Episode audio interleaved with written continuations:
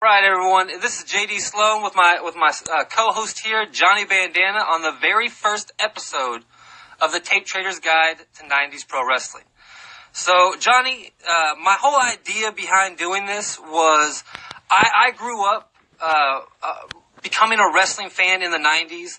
Um, honestly, tape trading is what made me a wrestling fan. Uh, I wasn't I wasn't a fan of Hogan and, and Warrior and you know the the '80s type of stuff, WWF, and I, and I, I didn't really watch a lot of NWA or anything like that when I was a kid. Um, I always knew about pro wrestling, but I wasn't, I wasn't what I'd call a fan. And then lo and behold, the 90s come along and the internet came along. And by just chance, just random chance, I typed in some kind of wrestling terminology. And up came a tape trader's tape list of all the different things that he had to offer. And so I clicked on it and I was checking it out and I saw some just wild things, just stuff that people's names that I knew, wrestling people who I didn't know for companies I'd never heard of. And it just intrigued me. It just, it just caught my eye. And I'll never forget, I saved up $40 and I bought four uh, recorded VHS tapes from a guy in, I, I think it was in Philly, um, for random things, and and that was my the beginning of my journey. Um, I got some, I, I, believe it was at the time it was Memphis. Um, I got some, but it, I don't believe it was USWA. I may have gotten something out of either you know CWA. Um, I don't know what the promotion was. I don't really remember the tapes. They weren't necessarily great tapes and they weren't real memorable. Um, but it, it just sparked such a giant interest to learn about all these different places and different people that that kind of started my journey. And the reason why I wanted you to come and do this with me today, Johnny, uh, is because you're younger than me. So your journey started completely different. You know, um, I would suspect, and I don't know this for sure, but I would I would expect that you probably became a wrestling fan during the Attitude Era. Yeah, yeah, Attitude Era, but mine was more like you know WCW, you know, more or less like the uh, Sting was my guy. Uh huh. I, I, would always watch uh, TNT and TBS, watch all the you know WCW I could. Got into WWE, I guess, a little later on. You know, it was in the Attitude Era, but I mean, a little, a little later on, mm-hmm. Attitude Era, you know. So did you watch like when when they first started bringing in the cruiserweights and like Konnan, or was it before that? Was it kind of like when Hogan first came over and Savage? At the end of '95, early '96, I guess, right when they were doing that. I guess I don't know if it was New Japan, if it was, mm-hmm. but uh, guys like Malenko and Eddie Guerrero. Mm-hmm. Yeah, there was a big a, a, big rush of talent in the in the mid '90s. You know, late '94, '95 it seemed like, you know, both WWF and, and WCW were just real heavy with talent. There was a lot of talent out there. Um, a lot like it is right now. You know, the independents have a lot of talent. And in my opinion, you know, the, the early 90s, because you kind of saw that as the 80s went on, as the, the late 80s kind of started to happen, you know, 87, 88, you know, business was at an all time high. But by 89, 90, 91, everything from a national level really started to deteriorate and it started to go down. And then you had the scandals with the, the steroid scandal, which, you know, yeah. put, Vince put a lot of money into the trials and, and everything like that. And, and so wrestling itself, I mean, it was still popular. It, the, people were still watching it. Um, but it had changed. It wasn't quite so rabid. Um, and I think that the, the independent scene really helped professional wrestling in ways that nobody really understands. You know, the 90s, the, the Attitude Era was great, and I love the Attitude Era.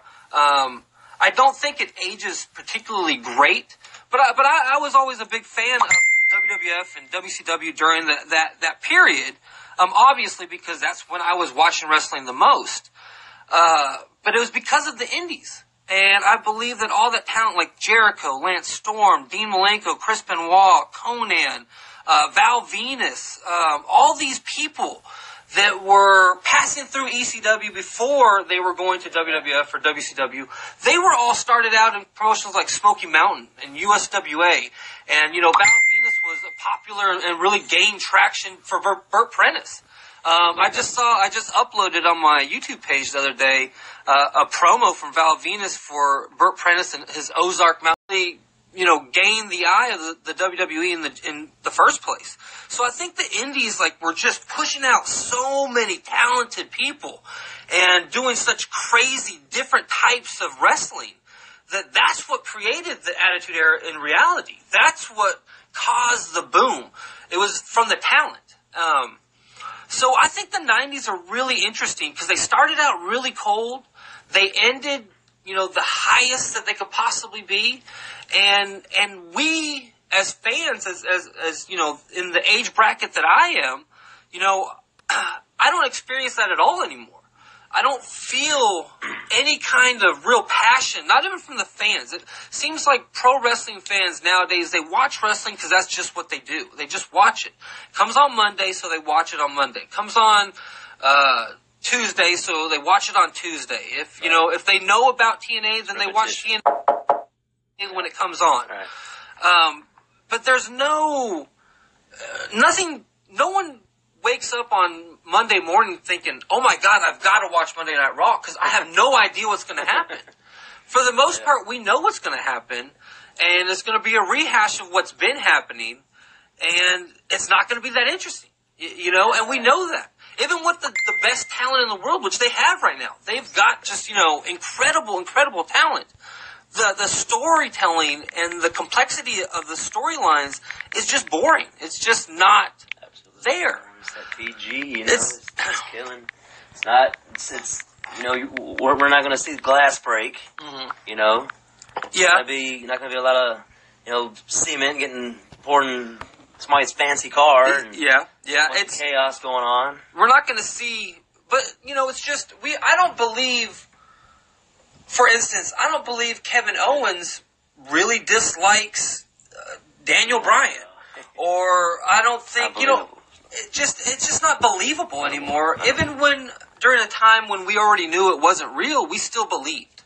And I think that people want to believe. I think they want to, you know, for that short period of time, just forget that they know that it's a work. Mm-hmm. And then when it's over, they can go back to talking about it like it's a work. But while they're watching it, they want to be sucked in to whatever's happening. And so we're going to talk everything 90s wrestling. We're going to reminisce stuff. Um, I want to be really interactive with the people that are following us on Facebook. Um, follow, you know, you can search uh, WrestleTopia for all your your your social media needs. Uh, but the Tape Trader's Guide to '90s Pro Wrestling, we have a web uh, Facebook page. Uh, make sure you go there and hit the like button. And we want to interact. And I, I, you know, one of the things I want to do, um, which is an idea that I got from the Booking the Territories podcast, is every every time we have an episode, let's watch a classic '90s um, Yeah. event. You know, beforehand. Let, us wa- you know, let's watch the Royal Rumble. Let's watch um, Smoky Mountain Wrestling Night of Legends. Let's watch something from USWA or Global Wrestling Federation or you know WCW. Let's watch just every single time watch something new, something that kind of embodies the 90s. You know, whether it's 1990, 1995, or 1999, something that really embodies that time period and let's watch it and see see how well it holds up to today. You know, like how how great was Arn Anderson's Spinebuster really? Oh. You know, if we if we thirty years ago, is it really that great today as it was then? Absolutely. And then like how great was you know, Sid Justice in the WWE? Um, yeah, how, how great was he? You know, what about uh, the Snowman in USWA? Or you know, let's. I, I'd like to find some really uh, off the wall stuff. Like uh, there's a guy in California named Dr. Mike Lano who used to have this cable access show, and he was a dentist in, in his shoot. In his shoot shoot life, he was a dentist, and uh, it- the show is called uh, Lano's Canvas Cavities yes. and he would narrate, you know, different matches from different promotions. Uh, there was a, another thing out of California called Incredibly Strange Wrestling. Have you ever heard of this, Johnny? I've never. Okay, uh, it, it, they also went under the name uh, California Creative Wrestling, and there was a guy named J.R. Benson, and I, I always see him with things with Jim Cornette, like they're they're they're they're tight, they're they're people or something, uh, but they would put on the craziest of crazy shit you've ever seen.